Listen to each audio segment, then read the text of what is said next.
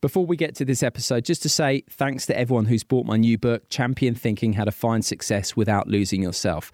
Published by Bloomsbury, the response has been terrific. It's an Amazon bestseller, it's been top 20 in the airport charts consistently, and the reviews have been terrific right across the board. And if you like this episode that you're about to hear on Flow, you'll be sure to enjoy Champion Thinking head to my website, simonmundy.com or Amazon, Waterstone, Smiths, places like that to get your copy. Ready to pop the question? The jewelers at Bluenile.com have got sparkle down to a science with beautiful lab grown diamonds worthy of your most brilliant moments. Their lab grown diamonds are independently graded and guaranteed identical to natural diamonds, and they're ready to ship to your door. Go to Bluenile.com and use promo code LISTEN to get $50 off your purchase of $500 or more. That's code LISTEN at Bluenile.com for $50 off. Bluenile.com code LISTEN. There's never been a faster or easier way to start your weight loss journey than with PlushCare. PlushCare accepts most insurance plans and gives you online access to board certified physicians who can prescribe FDA approved weight loss medications like Wegovy and Zepbound for those who qualify. Take charge of your health and speak with a board certified physician about a weight loss plan that's right for you. Get started today at plushcare.com slash weight loss. That's plushcare.com slash weight loss. Plushcare.com slash weight loss.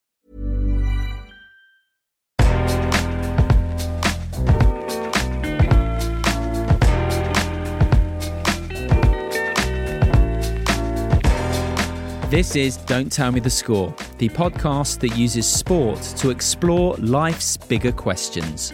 My name is Simon Mundy, and each week I sit down with an expert from the biggest sporting names in the world to Buddhist monks, neuroscientists, psychologists, and philosophers.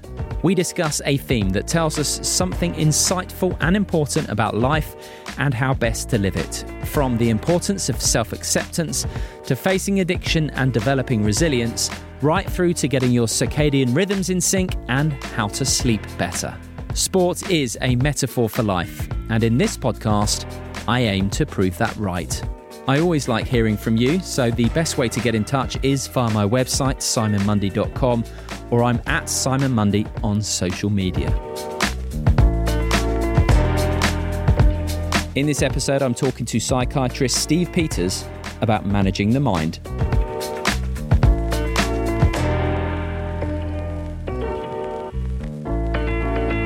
Hello, thank you for inviting me. Lovely to have you here. I'm very excited. We've met once before in 2014. And I do remember it. Do you remember it? I You're not just saying that? it, Not just saying that. Well, it was at the uh, Manchester Velodrome, wasn't Yes. it? That's right. Yes. Yeah, it was a much shorter interview, so I'm delighted to actually have you for a bit more of an extended period of time. Uh, I've got a few descriptions of you and quotes about you, which we're going to uh, kick things off with. So, uh, a mechanic of the mind. In sporting circles, best known for the work you've done with British cycling, Ronnie O'Sullivan, for many people, the greatest snooker player of all time, the Roger Federer of the baize. You were described as the best appointment I've ever made by Sir Dave Brailsford. You worked with the likes of Victoria Pendleton, who said you were the most important person in my career. Chris Hoy, another Olympic legend. Without Steve, I wouldn't have won triple gold in Beijing. So you've got some ringing endorsements, but as well as all the stuff you've done with sport, you're a sportsman yourself. This doesn't get touched on much. I conceal this. You do. I think just to step back, a really important point, uh, teaching straight away, because I'm really an academic teacher. Um, for people listening, all these people succeeded not because of me, but they succeeded because they applied the insights that I was trying to offer them. So I keep saying that whenever I work with people, you pat yourself on the back because not everyone succeeds. You have to put the effort in. I'm, I'm similar to a coach. The person has to have that ability, but they've also got to be determined. And I think working with your mind is the same. If you make an effort, you're, you're likely to do well, whoever's teaching you. Yeah. Uh, so that's I, I, what I bring to the to the table. Really is like insights and and encouragement and, and catalyze, but they have to do the work. And you talk about the mind and managing the mind as being a skill. It is something we Yes. can work on and improve consistently throughout our life. Yes. Yeah, because I say, so say to people when I meet someone, like Vicky said this, and so did uh, Ronnie uh, publicly, that um, we didn't work on their sports because I start with the person, I get them in a good place. When you're in a good place within yourself, uh, it would behind locked doors.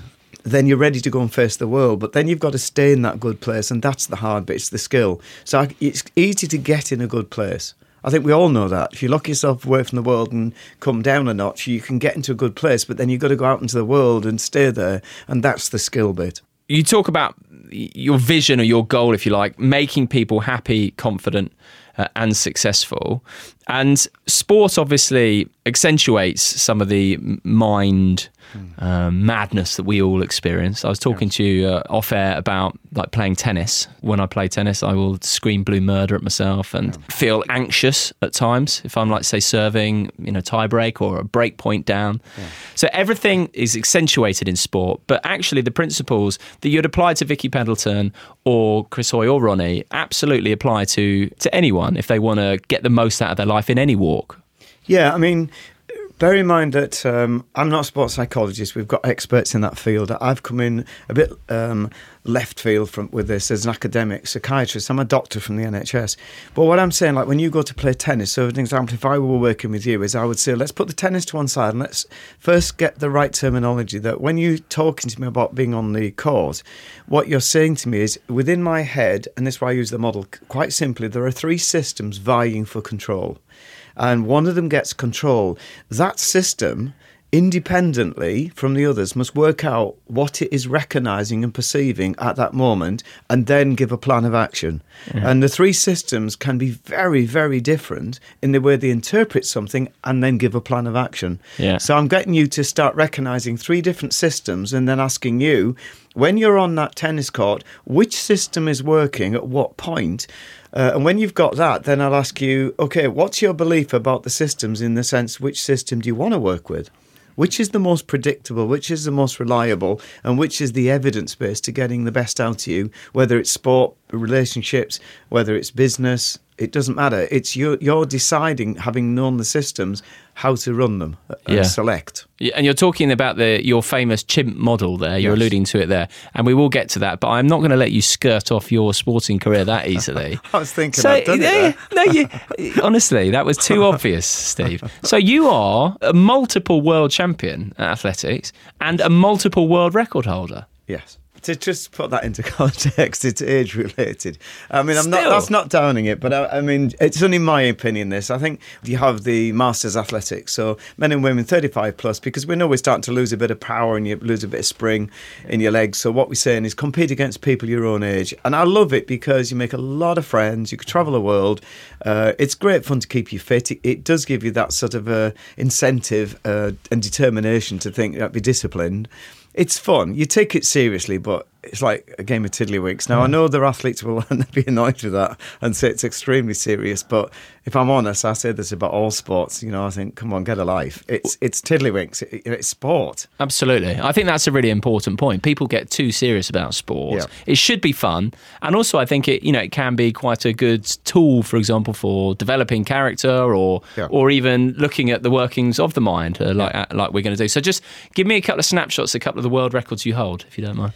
Yeah, I, I won the um, 200 metres in the world record and I was in the 45 group. So how how quick are you going around 200 meters? At that age, I ran 22.5. That's fast. Yeah, I mean, I tell this story. It's quite funny, really, and it's flattering. But uh, when I was, I didn't know I could really run this quick. And when I was 40, I, someone said, you, you know about the Masters? So I went um, and I won the British title, but I wasn't really that fit. So I started training and I actually did some gym work, which I'd never done in my life. I got faster and faster. And by 44, um, the, I got a letter because I, apparently I was the third ranked in all ages for the 200 metres that year in the east of England. So they invited me to Olympic training camp as an up and coming athlete. And I- Amazing. I declined as I think you better give it to a youngster. I'm 44, and from that time on, I've deteriorated steadily. So obviously now I'm in my mid 60s. So running now is hard. I, I run now. what I think I probably strode around the track in uh, 25 years ago. But but still, you feel it's nice to still be fit, and you know, in a season, if I can still get into 11 point something, I think that's not bad for 65. 11 point. Or what are you talking about in 100? Yeah, my time. 11 that's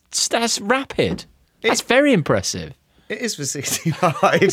For any age. I'd have been delighted with that at 21, I think. Yeah, so that's, uh, but yeah, it's uh, for me. This again, it, it helps me because I use this when I think I've no different chimp to other people. So if I'm not careful, it gets control and uh, it can lead you to merry dance. And you think it's really good for me to use that because I know what elite athletes are going through. Even though it's just fun for me, there's still that element the chimp thinks we're about to go into battle, and so you'll get this adrenaline kick. And if you're not careful, you add all these negative thoughts or concerning thoughts, which are not helpful. So you still manage your chimp yourself? Oh, absolutely. It's, it's a lifelong thing, isn't it's it? a lifelong. I mean, yeah, but Okay. I've made my chimp much more like a best friend, which that's means nice. life is yeah, it's a lot better. And that's a key point. We, we're going to talk about this about the importance of nurturing your chimp once Yeah. we actually establish what a chimp is. So, understanding how the mind works is clearly key if you want to get the most out of life. Yes. And that's where we come into your chimp model. Now, you, you have got a couple of. So, chi- the chimp paradox is obviously the one that you- you're, you're best known for, but we're as well going to chat about these two new books here uh, My Hidden Chimp, which is essentially Chimp Paradox for kids. Yes. And then the accompanying book, which is The Silent Guides, which is for the adults who are going to be working with the kids with right. with the other books. It's book. a companion book. yeah. What I thought is the parents might want to understand the science behind this. Why are we teaching these particular habits that I've picked on? Uh, and what's the evidence base behind it? And it started getting bigger, and then I suggested we split them. Um, and then they were saying, well, actually, people without children might want to understand how a child's mind functions and develops. So it became a book in its own right. But it, essentially, it's uh, based around My Hidden Chimp. So it's like a companion book to explain the science. But anyone could read it. And, Yeah. and I have people people have written to me saying I don't have children, but it was amazing, insightful because it makes a lot of sense to where I am now. Yeah, I think um, it's so valuable these these books as well because the relationship between parents and kids and, and the habits we learn when we're young are absolutely fundamental to the way our life turns out. We can go to a good school, but if you're left with some dodgy beliefs about yourself or you know can't manage your chimp early on, which I guess is, is emotional intelligence, really, then it doesn't matter how much learning you've done, you're not going to be able to be as happy as you can be or successful as, as you can be. So I think it's fabulous that, that there's something for kids and for the, that parents or, or caregivers can work with them on it. So the chimp model is essentially that we have three parts to our brain. Right, you have three systems. If you look at the brain, it's extremely complex. So, about 20 years ago, and I'm teaching the students, I'm at Sheffield Medical School, and they were asking, how does the brain actually function when it's actually functioning normally, not pathologically? So, this is where it started in the early 90s. And what I'm saying is that when we first uh, start life, we have a system which you can think of as being horizontal from just behind the eyes going to the centre of the head. And this is the chimp system. And, and all animals have got this system at, to different degrees. Chimpanzees share basically the same system and operate with this most of the time. So that's why we, we share this with the other hominids. So I called it the chimp system, but it could have been called anything. Um, the students liked it because they were saying that's what I'm like when I'm acting impulsively. I'm acting in a very base level. I don't think about consequence, and that's exactly what the system does. So it operates in young children. At about two, the second system starts coming in, and this is from the dorsolateral prefrontal cortex. So it's another part of the cortex, uh, and it goes sort of vertically. And this second system starts the child asking why questions. And it starts to come into its own around four year old. Up to t- two to four, it's beginning to ask and trying to get some facts established. Uh, by four, it starts to use those facts. So we've got then two systems which work very differently and they're interpreting the world and they're trying to make sense of it. So if you shout at your child for some reason she won't get dressed, then if a chimp system picks that up, it can interpret it any way it wants. It's unique to the child, but it might say, My dad shouts at me, but he doesn't do anything, therefore shouting doesn't actually work, so I'll just carry on. There's no consequence. And so that's what I'll operate with. The human system might work very differently, and it might say, I'm upsetting my dad, especially if you didn't shout and you said to her, you know, dad's upset, is that what you want? You will now appeal to the reasoning system of the human system, which is the, the vertical one that says, well, no, I don't want to upset you. And you say, well, would you like to get dressed? And she's much more likely to get dressed because you're using a different system now hmm. that's saying, you know, I want to work with reasoning and logic. However, in children, that's such a primitive system, they're much more likely to get hijacked and re- revert back to chimp. I think it's a bit of a game as well. So you have these two systems which are basically fighting each other for control of the brain, and the chimp's got the upper hand. Yeah. biologically much much so. So again in adults i was trying to say um, like it, the diet's the usual one. I'm going to eat the right things. That is the human system deciding what we're going to do and the chimp just eats what it likes. And we just can't understand why we can't just eat sensibly. N- the problem then is that these two systems are in the here and now so they've got to put information into the computer which is the third system and the third system actually is probably the most important system, which is what the Silent Guides is about. When you've interpreted my dad shouting at me because I won't get dressed and then working out the consequence, the chimp system puts in what it feels like and experiences, and it's quick to sh- shift if it feels bad or it thinks I'm not getting advantage. So it works very behaviorally. The human system works things out with cognitions, that means thoughts and beliefs. So when I'm being naughty, the child could interpret that in any way it wants, but whatever it's done, it's put it into the computer. And what you've done now is stored these beliefs. So when you now get her to seven year old and you ask her, come on, we're in a rush, please get dressed, as the human and chimp make a decision on what to do, they go back to those beliefs. Now, if those beliefs are faulty, like it's great fun to torment my dad, she may carry on and think, no, because that's what I do, and not know why she's doing it. If you sit her down, she's like, I don't know why you know? But we know that she's put that belief in somewhere. On the other hand, she might actually comply and do it really quickly and think the belief she stored was from the human saying, you know, you're hurting dad by doing this. It's not a nice thing to do. So her conscience is operating a bit more and empathy's coming in. So what you've got are these beliefs that are hidden that we've put in somewhere around two to four, five, six, seven, and throughout life, we, we still store them as adults. And if we don't dig them up and challenge them, or we don't guide them, when we're when they're young children, then we could have children putting beliefs in which are not helpful. Yeah, so that's um, a, a, key point that I really want to explore. But just to recap, just uh, briefly, so we got three different parts in our brain. We've got the chimp, yes. which is the emotional, um, the feeling, the, the black and white thinking, yes. the catastrophizing side yes. of us, impulsive, greedy, lazy, etc., etc. Uh, then the human, which is rational, fact-based, thinking, yes, more considerate. Yes, uh, and, and then it's the, you. That is you. Okay, that's that's who we are. Yeah. And then the computer, which is the beliefs that have been formed by yes, the, the chimp. backup system, and it stores beliefs and behaviours, which then can take over. Mm-hmm. Victoria Pendleton spoke about her chimp, didn't she? And she said, yes. uh, "I want to. How do I kill my chimp?" Yeah. But you, none of us can kill our chimps. Our no. chimps are there forever, and you talk. It's very important about nurturing your chimp. Yes. So that is talking to it and, but essentially parenting it a bit. Is that fair? It is, yeah. And but again, it, everyone's unique, and this is where I can't give you a recipe. I can't say right. What we'll all do is talk to our chimps because some people will say, my chimp's not going to listen. And so they may say, I need to express myself straight away. And then I'll say, well, do it sensibly. Don't express yourself to the person that's engaged in this battle with you. Uh, express yourself to a friend who's willing to listen. And what I'm saying is, either way, whether you're talking or whether you're expressing or whatever method you're using, you're allowing the chimp to process its emotion. Once we've processed emotion, it starts to settle. When I was uh, with British Cycling, there was a rule I had with a lot of athletes when they came in to complain. Uh, and they could do that.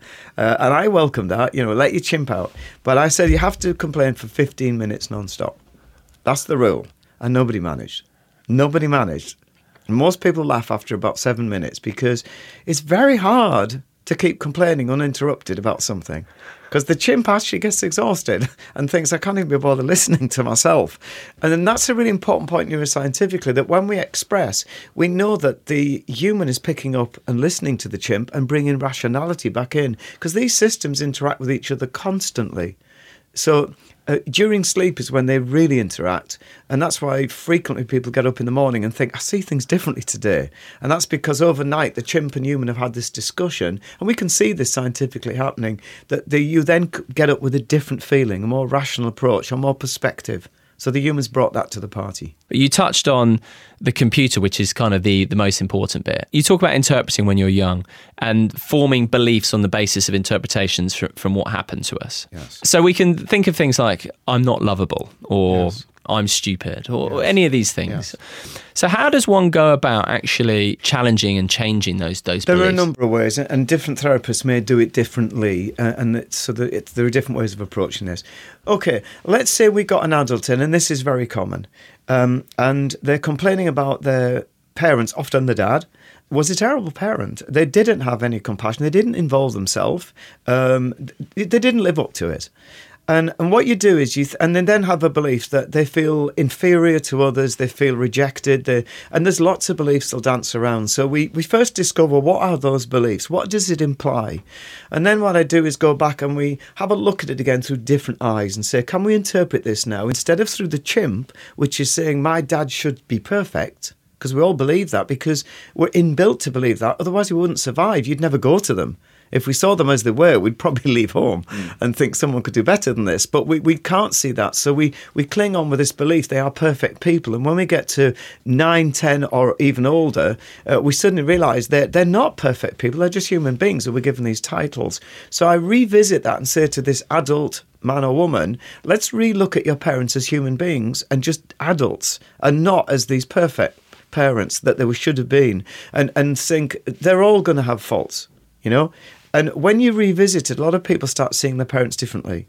So what you're doing is looking again and saying, what beliefs are you holding that are causing this grief? And the belief there, I'm being simplistic, is my parents should have been perfect. Or my parents should have been better than they were. And that's just not a real belief.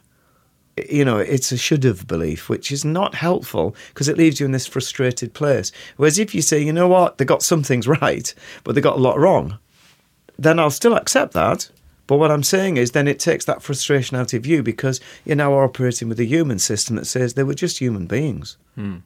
But if you've got that logical understanding part of your mind where you can understand that, okay, my parents were human beings yes. and they made mistakes like everyone does you can get your head around that. But there's a difference between getting your head around that and understanding that and and feeling it at a, at a belief Perfect. level. Perfect. Because you're working with two different systems. So what we do, start with the human system because now we've got something that we can start feeding back to the chimp to say, have a think again.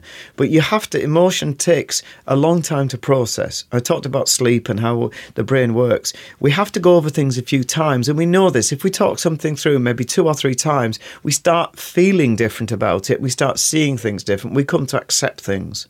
So it does mean the chimp will keep kicking off until it, it's processing this emotion, and that could take it some uh, quite a number of sessions. Yeah. Where you think go over the same thing until the chimp starts going. You know what? I've said my bit now, and I'm beginning to see it differently. So you see people move ground given time.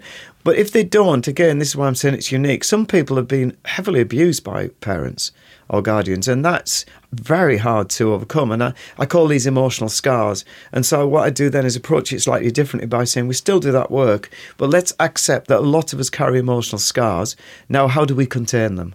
How do we actually say, right, we're accepting it's happened, but let's not let it ruin our life. Let's learn to put it in a box and contain it. And if it does get out, we'll deal with it, a process for dealing with it, and then put it back in the box so we can get on with our life. Mm.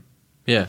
Um, someone who has low self esteem, quote unquote, let's uh, put it on a percentage scale, 10%. Yeah feasibly with the right work and by challenging the beliefs they have starting with the, the human intellect uh, and letting it drip through into the uh, emotional belief system.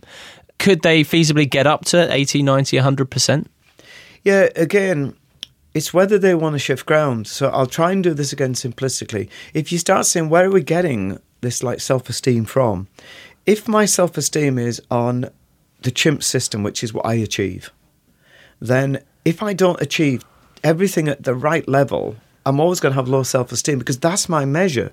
Whereas if I stopped and said, you know what, it's important to achieve, I'm not saying it isn't, but is it really my most important feature in my life that I want? My values then would say, not really. You know, I don't look at my friends and like them for what they've achieved. I look at them for who they are. So if I then remeasure and say, right, let's look at who I am. Am I a positive person? Am I someone who can encourage other people? Am I someone with integrity? My self esteem can go up because I'm measuring something totally different now. And I can work on those things. Whereas I may never be able to get a degree. I may never win a gold medal. I may never be able to speak another language. Um, that will just demoralize me if I'm going to build self esteem on that. Whereas if I build self esteem on being a nice person, uh, on being an honest person, then anyone can start getting good self esteem. So it's what you're putting your base of self esteem on. And if people think, no, no, I have to get a gold medal to get self esteem. That that is a choice they're making. All I can do is say there are some serious consequences if you don't make it. Yeah, yeah you, you talk about the difference between dreams and goals, which it seems sort yes. of uh, important to state here. So dreams being, for example, uh, a gold medal, yeah. but the goals being those processes that you can tick off along the way yes. that you you are in control of. Um, we touched on self esteem there. Self esteem has always struck me as something that is often very related to that to the inner dialogue we have. Is it easy to change one's inner dialogue? Is it is it just knowing where it's coming from? If you go with the chimp system, your self esteem will always be based on what you can do what you have. That's that's the rules. If you base yourself on the human system, it won't be that. You'll start saying it's on my values, it's on who I am as a person. And therefore, if it's as simple as that, if you flick systems, then you'll operate differently and you feel differently. But if your chimp hijacks you and you behave in a way that that perhaps you judge to be um, less than perfect, yes. and then judge yourself for that, then. But you... one of the values we hold is, and common sense is, as human beings, we're frail, we make errors. We get hijacked regularly by the chimp, no matter who we are and how good we are. Our chimps are there for a reason and they, they mean business. So, but you're forgiving then. You know, you're forgiving to friends who make errors. You're forgiving. So you learn to say one of the values I respect myself for and builds my self esteem is I can forgive myself. So again, teaching someone these and getting these in place and and really enforcing them means their self esteem changes. So they don't weigh up. It doesn't matter if we make mistakes or mm. imperfect. It doesn't matter because our values are that forgiving is a big value. Hey, I'm Ryan Reynolds. Recently, I asked Mint Mobile's legal team if big wireless companies are allowed to raise prices due to inflation. They said yes. And then when I asked if raising prices technically violates those onerous two-year contracts, they said, "What the f*** are you talking about? You insane Hollywood ass." So to recap, we're cutting the price of Mint Unlimited from $30 a month to just $15 a month. Give it a try at mintmobile.com slash switch. $45 up front for three months plus taxes and fees. Promoting for new customers for limited time. Unlimited more than 40 gigabytes per month. Slows. Full terms at mintmobile.com. Quality sleep is essential. That's why the Sleep Number smart bed is designed for your ever-evolving sleep needs. Need a bed that's firmer or softer on either side? Helps you sleep at a comfortable temperature? Sleep Number smart beds let you individualize your comfort so you sleep better together. JD Power ranks Sleep Number number 1 in customer satisfaction with mattresses purchased in-store. And now save 40% on the Sleep Number limited edition smart bed for a limited time. For JD Power 2023 award information, visit jdpower.com/awards. Only at Sleep Number stores or sleepnumber.com. Many of us have those stubborn pounds that seem impossible to lose, no matter how good we eat or how hard we work out. My solution is PlushCare. PlushCare is a leading telehealth provider with doctors who are there for you day and night to partner with you in your weight loss journey. They can prescribe FDA-approved weight loss medications like Wegovy and Zepbound for those who qualify. Plus, they accept most insurance plans. To get started, visit plushcare.com slash weight loss. That's plushcare.com slash weight loss. So I'm saying flick systems, but make sure the system is rigorous. Make sure you've worked out what the system is based on values. And and, and when I do workshops, I do quite a few public things, uh, and the public come in and I say, let's look at values. I'm always surprised that most people struggle and say, I, I can't work out what my values are what they struggle with is they muddle it up with what's valuable to me. So they'll say th- things like my family, and I say, well, no, that's that's not a value, uh, that's valuable. Um, so it's very important to make sure you know what the systems are doing how they operate, and then make sure in your mind and in your world, because I can't do this, I help you to formulate what it is you believe is the right system and what that system's about. And it's unique to each person. And you said there, a lot of people, uh, you're almost surprised by the number of people that say they don't know their values. Yes. So someone listening will be going, yeah, that's me. So how, how does someone establish their values in a nutshell? And I know everyone's different, but. Yeah, everyone's different. In a nutshell, what you're saying is, um, what beliefs do you hold? Moral, ethical beliefs do you hold? So, for example, I might say um, one of my values is to respect everybody. Well, that that is a value I hold, but it's got to be acted out now. So, to show you have these values that have been implemented, what do I do that proves I respect people? And often, when you say to people, "What? How do you show respect to someone?" they start to struggle. Think, "I'm not sure how you show respect." Uh, and then when you say things like, uh, "You listen to them," That's a sign of respect to listen to someone, acknowledging their opinions um, and accepting their opinions, not forcing across. Um, then you start working out what your definition of respect is. So you know, yeah, that's my definition. And if I hold the value of respect, that is what I'm going to measure myself against. Am I doing these things? So if I did hold that, and I think respect, one of them is to listen, then if I can reflect and spend, I usually recommend people five, ten minutes a day, and one day I think I'm going to re- reflect on the idea of respecting people, then I go through my list, which I've worked out, and I think, okay, make sure today you listen to people. You know, and not in a false way, in a real way of saying, no, I want to respect this person. I want to listen. I'm not going to criticize them. I'm going to listen, respect their values, respect their opinions, respect their approach. It doesn't mean I have to agree with it. How important is it for people then to establish their values? The way I teach is I say values are the way that we get peace within ourselves.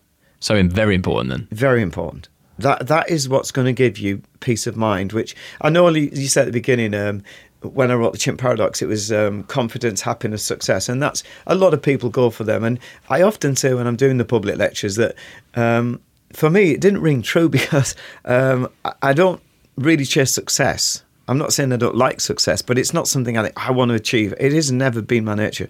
And I don't really chase happiness, which sounds strange. I do chase peace of mind. I've always, from being a young man, thought I just want to be at peace with myself. So, but I was advised not to put that because that's not something people resonate with. They resonate with happiness.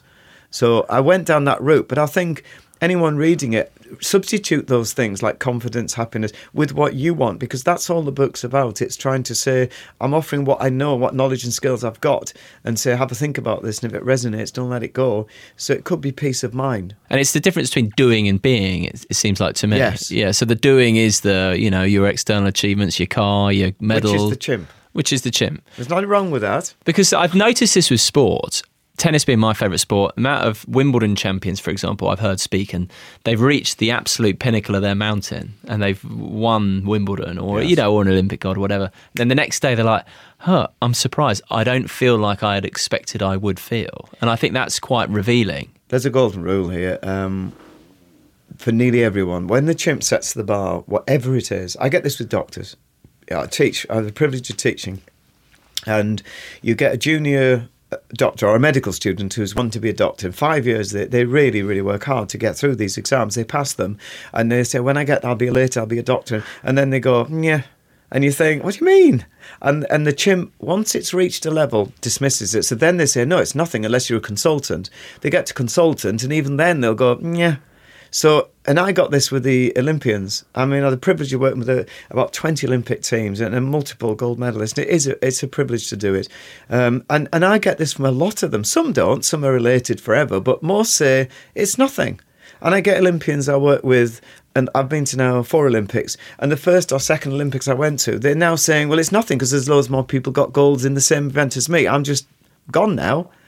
You know, so it's an important point to, to recognize the chimp will chase success, but once it's got that, it'll redefine it. So it's not a happy pathway to go. No, there is this idea, isn't there, that more just becomes more, becomes more, becomes yes. more, becomes more. And I'm sure I read something interesting about how once our basic needs are met, i.e., you know, being fed and housed and warmth um, and connection, beyond that, you're talking. It, it, doesn't keep going up. At, your happiness doesn't keep going up at the same rate. It, it, levels off.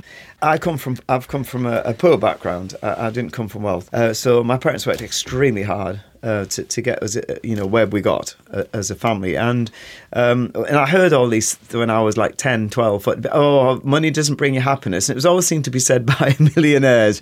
And I thought, well, I wouldn't mind finding out. Um, and I would just say there's a balance here to be had. I, I do agree, money will not come from happiness. I work with a lot of extremely wealthy people who are extremely unhappy, and that's why they come see me.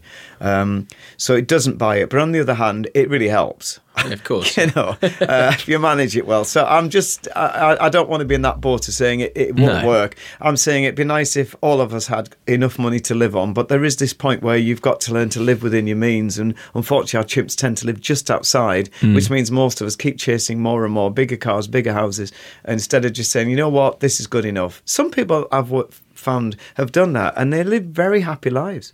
My granny is uh, eternally grateful, and I'm sure that's why. Like she's 96, fit as a fiddle, a- and happy. Always been grateful for what she has, and they say that a lot. uh, Being grateful for what you have rather Well, it- than imagining. I've tried in this Silent Guides. I've tried to do this where I picked the ten habits which were in my hidden chimp, and I tried to expand on them for carers to.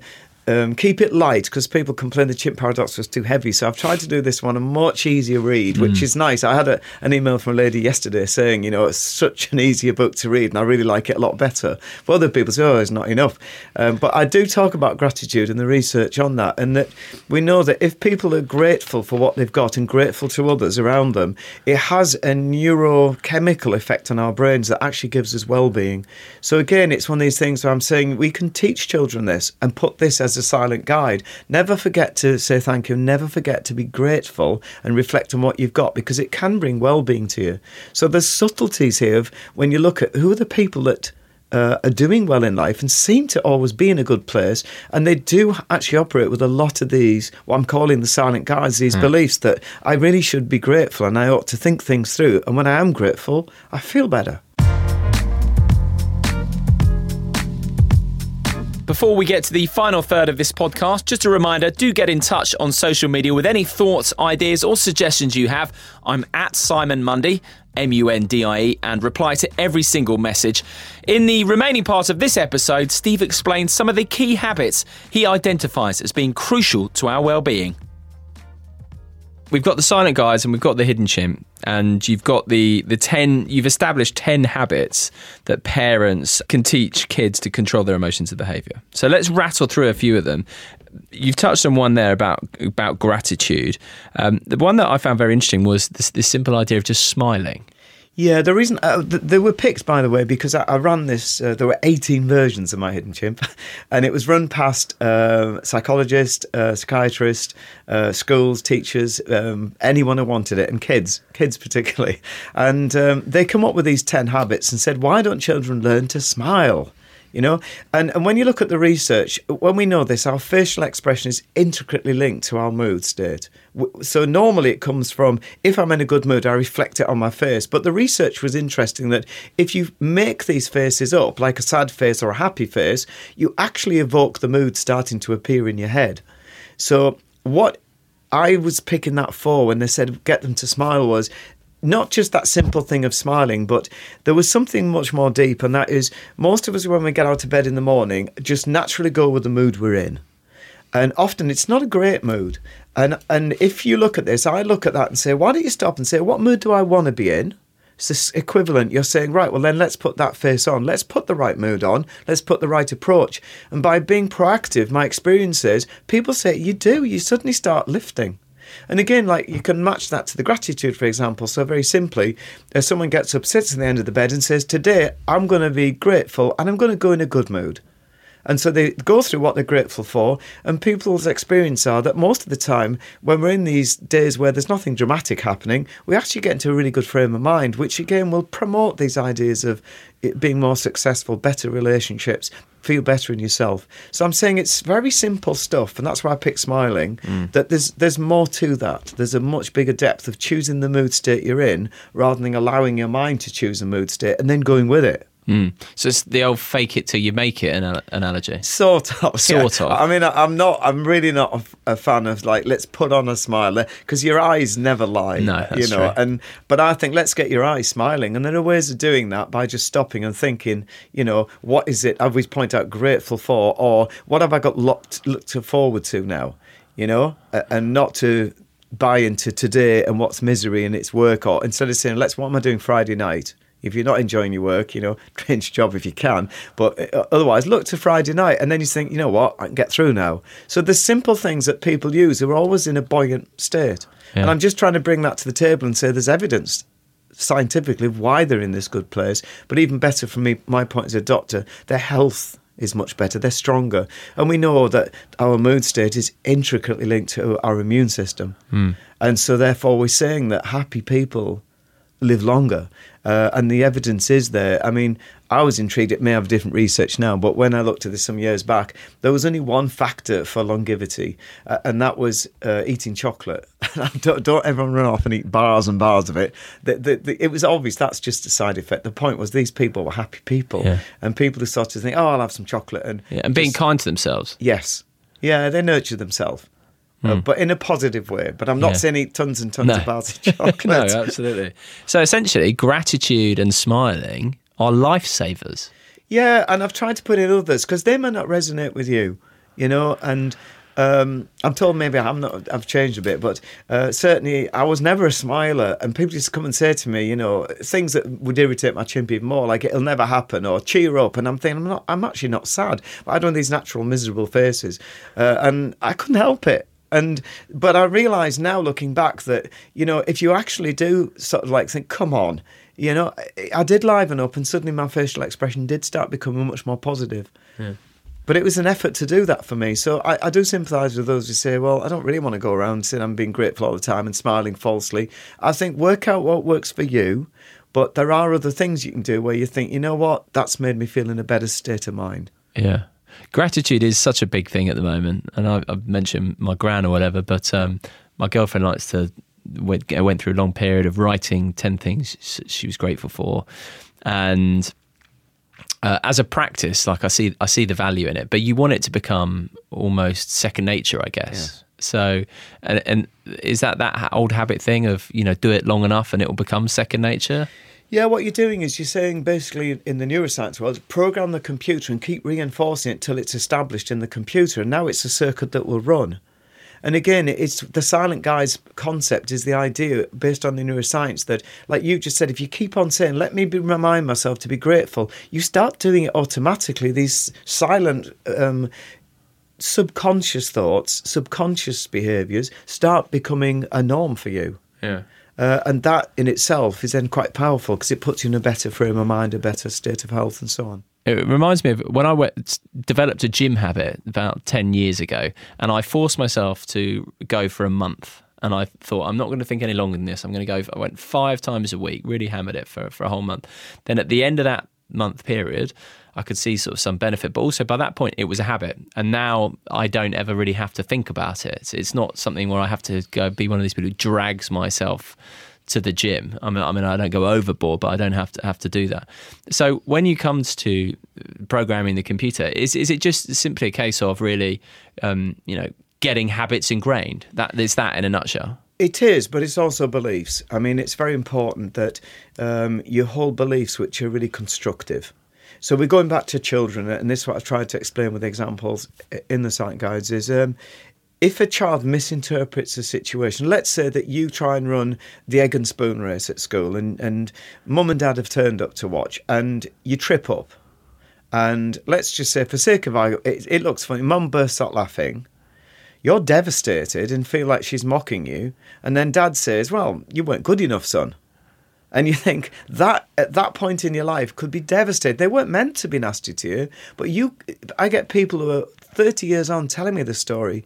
And what that belief system did to the child is one is, I've got to be careful here not open up because I'm, I'm vulnerable. People are going to hurt me, especially people that are close to me. So don't open up. And the second is that um, my parents were never really proud of me. So I've got to now try and prove to myself that I, I am a decent human being. And you can see how these kind of like seeds are sown inadvertently. I mean, we, ca- you know, I'm not saying that mum and dad should be watching every move they make, but I'm saying these are the kind of things where if you recognise something the child's upset, you say, "Come here, let's just go over that again and talk it through." And say, "Mum was laughing at the situation, not at you. She thought you were brilliant." You've changed that child's beliefs now, so that has a much positive view of itself that you can fall over and people can laugh with you, uh, but they still love you a lot. It, it comes back to that being and doing again, separating the being and doing. So when you talk about uh, your self-esteem, applying it to the being, what sort of person do you want to be, uh, as opposed to your achievements. Also, when it comes to the child, it's um, separating what they've done from who they are. Yes. And, and it, I believe that's so important. And then when it's who they are, they've got to feel completely unconditionally loved. They've got to feel wanted and cared for in those formative years. If they don't, we know scientifically we've got problems because there is an area of the brain, the ventromedial areas, which we know very recent research done in Holland is showing that if a child doesn't feel that security within themselves, this area doesn't grow. And one of the functions, it's got multiple functions. One of them is it actually sort of puts a dampener on the amygdala, which causes stress and anxiety. So we know that if a child doesn't get that stability in the first few years of life, then later on in life, they'll struggle to deal with anxiety states. Um, so, so this is like ongoing research that's waking us up to saying how important is it for us to get it right as parents. And the golden rule is always constantly remind your child they're wanted and loved, and constantly talk things through so you know that the beliefs they're putting in the computer or the behaviours are constructive ones and they're accurate. So in that instance, people who have been scarred in that way, Yes. uh, um, is it sort of hopeless then? No, because I think this is where if I get the 30, 40 year old who says, This is what happened to me, we revisit that and say, Let's have a look at what really happened and what, what was really going on in mum or dad's head. And we might look for evidence. They say, Actually, yeah, they made such an effort, say, at Christmas or my birthday, and they surprised me with this. And you say, Well, is that really a non caring mum? And they'll go, No. So what you're doing is you're turning this over. And you repeat a few until they start saying, Yeah, I see what you're saying. She just didn't add that bit of saying it was funny, but I wasn't laughing at you. It was the situation. And so you can revisit and reconstruct their belief systems. But it's sometimes hard to get that because people have got this such low self esteem. Yeah. So uh, some of the other practical habits that you talk about in My Hidden Chimp. So we've talked about smiling, gratitude. Um, I like these as well. Saying sorry. I think that's a really integral one. I, I know um, people who are older than me who uh, still like just cannot say sorry. Yeah. And it's it's actually there's a real power in that vulnerability. when I wrote the book and put it out there, I, I tried to do this. It's a little bit heavy that bit uh, in the Silent Guides. It's easy for the kids one, but saying sorry, there there are some really fundamental things that we know research shows is you really have to do if you want to make sure it gets across. So if you say sorry, you must usually do a compensatory act to show that you have that, and you must also express remorse. And people don't do this. And it was so interesting that I was watching the breakfast telly and I can't remember the gentleman that was on. And he was really up in arms about something. And they said, the, the presenter said, Well, you know, he has said sorry to you. And he said, That's not enough. He needs to do something. And I was so intrigued that he actually said it. Uh, and the research indicates, I'm saying, if we can teach children, if you've done something and hurt someone and you want to say sorry, there are ways of doing it. One is to say sorry, one is to say, what it made you feel. I feel really bad because they want to hear that remorse. And the, the next is compensatory act. And another important one, which we I see in adults going wrong, is when you've said sorry, the human accepts it. The chimp doesn't. You have to give it a little bit of time. Mm. So what you can't do is said, I've said I'm sorry, which I see adults doing. You have to say, step back and say, when you're ready, come back to me. Give them space. And that in itself can make the sorry be effective. So I'm trying to say, you know, this is for anyone, not just children, but if we can teach children that, how effective is that going to be as adults where we can get over incidences in relationships at work or at home? Yeah, I really like that. Say sorry and then demonstrate in some way. Demonstrate it with remorse and an act. And you talked to us there there about um, talking about your feelings, which is another another one. And this is a really important one. And The most crucial. and this, I think, um, again, is becoming more commonplace. People are starting to realise the importance of of talking about feelings, getting in touch with feelings. Yes. Any feeling is okay. Not any action's okay. Any feeling's okay. And um, and vulnerability. Yes. That's what it is, isn't it? I think if we change this round, uh, I mean, it's interesting on, on the male female divide where we know women are very articulate, that they can do this, but there is evidence neuro, uh, scientifically that men are not as adept as women. Sorry, men. Uh, I can believe We're it. not as articulate and we're not able to get in touch with our feelings as easily, so therefore we are at a disadvantage. But that doesn't excuse us. And I think it's just what I've tried to say with children is get them into a habit of saying, let's talk feelings out because that processes the feelings. So I've given examples in the book with kids acting, you know, between each other, saying, "Let's talk about how you feel about something." And if we can teach men to do this at an earlier age, it might make it validated to say this is a wise thing to do. It's not vulnerable, it's not weak, it's strong. And actually, weakness is keeping things in. That's actually not a clever thing to do at all. Hmm. But again, I think we've got to be careful that we teach children to go to someone who really cares about them because there's nothing worse, which I've heard again, where some children have experienced growing up, they've gone to someone who's rejected them. So it's very important that somehow we get the child to recognise who the adult it is that's going to listen. Yeah. And take on board what they're saying because that's so important that the child is understood and acknowledged for what they're going through. And just listening without necessarily giving advice or without necessarily interrupting things like that just being there to listen and, and accept whatever feeling someone's Yeah. willing to express When I first did child psychiatry, I'd done I was doing training and I did lots of others, and I, I was I wasn't actually looking forward to it, um, but it blew me away a bit that uh, I was shocked at the depth of thinking of even three year olds. When you allow them to express themselves and they talk, it's amazing what they know. It's amazing what they've seen, and even more disturbing what they've interpreted it as. And that's where I realised this started to formulate in me that, oh wow, a lot of children are getting beliefs in that really not going to help them later in life. Um, and this is where it all started, but this is a long, long time, 30 Yeah. years ago. Yeah, yeah. A long time ago. something you said there that, that i found interesting so talking about feelings processes them Yes. What happens is, as we talk neuroscientifically, even whether the human or chimp is talking, it's the human that's listening. So we know this. We've all experienced it where we're ranting away about something from our chimp. And as we're listening, we're, we're actually hearing ourselves and thinking, this is ridiculous. And, and what's the matter with me? So we actually are pulling ourselves in line. We just don't know how to get out of it once we get going. yeah so a couple of the others as well uh, let's rattle through a few of them um, showing good manners who doesn't like good manners Yeah, again, evidence based is it does the person who shows the manners good. Yeah. So Well, it's like what you were saying earlier about when you sort of had to learn to smile. Yes. And even though your internal state was was fine, but by doing that more, it, the world will reflect back at you in a, in a brighter way. absolutely, and people did. Yeah. It did. It changed the way they were perceiving me. And the same is true of manners, isn't it? Absolutely. It's, We, it's crucial. we love someone who says thank you. We love someone who's grateful. Again, we love someone who p- puts that gratitude to us. You know, we like someone who smiles. We like someone who compliments. You know, they're all good manners. Yeah. You're showing respect. It's like, Yeah. you know, giving someone the biggest piece of cake or stepping back when they go through the door or giving them your seat on a bus. It's, you know, It does make you feel good doing those those little things. Well, I was on the tube in London. I was doing a, a talk somewhere, and um, I'm it hard to remember. I'm an old man now, and uh, and as I stood there, a young man just jumped. and said, "Oh, sorry, have my seat," and I was flattered and insulted at the same time. Yes. And I nearly said to him, "I thought, go and tell him," and I did eventually. I woke up. I said, "Can I just say, I really think that was great what you did."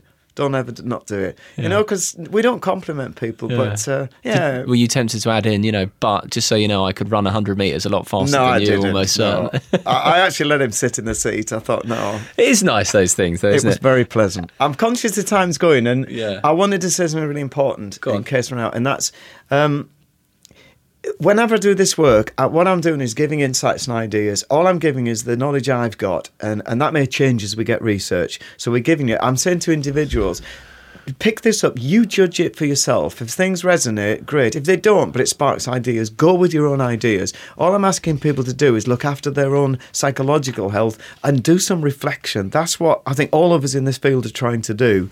And I'm trying to encourage people not to just ignore this, but think, look after your psychological health. That's mm. all I'm saying. But mm. everyone's unique, so we're just giving ideas here.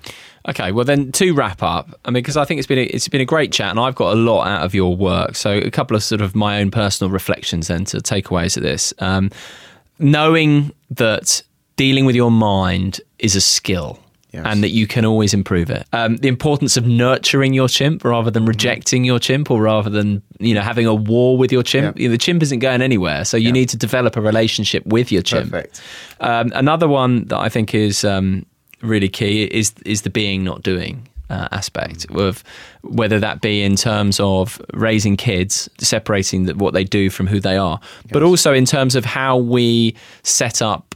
Um, how we define success for ourselves, being in terms of, you know, I want to be trustworthy, Yes. respectful, Yes. kind, things like that, as opposed to I want to do a marathon or Yes. X, Y, Z. What would you have as your as your key takeaway?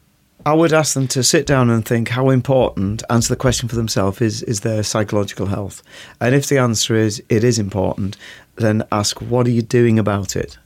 And, and if this the chimp model, like I say, won't resonate with everyone, but if it doesn't resonate, what will? Is it mindfulness, cognitive behavioural? Is it hypnotherapy? Mm. It could be anything. You know, um, just find something that resonates and make it work for you, but don't do nothing. That's that was my take on. Yeah, absolutely key. All right. Well, uh, Steve, it's been an absolute pleasure seeing Thank you. Thank you very much. Uh, I highly recommend uh, all of Steve's books My Hidden Chimp, The Silent Guides, and of course, The Chimp Paradox. Like, really powerful stuff. Uh, and w- where can people find any other of your stuff, Steve? We've got a website, so as a small company, we're, we're based on charity. So if, if there's people support, that's brilliant. I do do uh, an online which call it the troop, where I do teaching online. Uh, so enjoying that. But you'll find it on the website. Thanks very much for listening to this episode of Don't Tell Me the Score. I really hope you enjoyed our conversation, and I would, of course, be delighted to hear your thoughts, ideas, and questions. Do get in touch via my website, simonmundie.com. I do really appreciate you listening, and if you could leave a kind rating and review, I would be sincerely grateful. All that remains is for me to say I hope you'll join me again next time.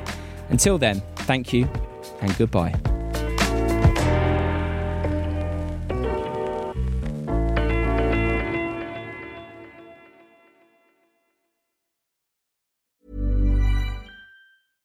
Small details are big surfaces, tight corners are odd shapes, flat, rounded, textured, or tall.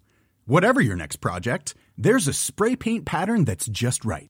Because Rust new Custom Spray 5 in 1 gives you control with five different spray patterns. So you can tackle nooks, crannies, edges, and curves without worrying about drips, runs, uneven coverage, or anything else. Custom Spray 5 in 1 only from Rust-Oleum. Even on a budget quality is non-negotiable. That's why quince is the place to score high-end essentials at 50 to 80% less than similar brands. Get your hands on buttery soft cashmere sweaters from just 60 bucks italian leather jackets and so much more. And the best part about quince? They exclusively partner with factories committed to safe ethical and responsible manufacturing. Elevate your style without the elevated price tag with quince Go to quince.com slash upgrade for free shipping and 365-day returns. When you make decisions for your company, you look for the no-brainers. If you have a lot of mailing to do, stamps.com is the ultimate no-brainer. Use the stamps.com mobile app to mail everything you need to keep your business running with up to 89% off USPS and UPS. Make the same no-brainer decision as over 1 million other businesses with stamps.com. Use code PROGRAM for a special offer. That's stamps.com code PROGRAM.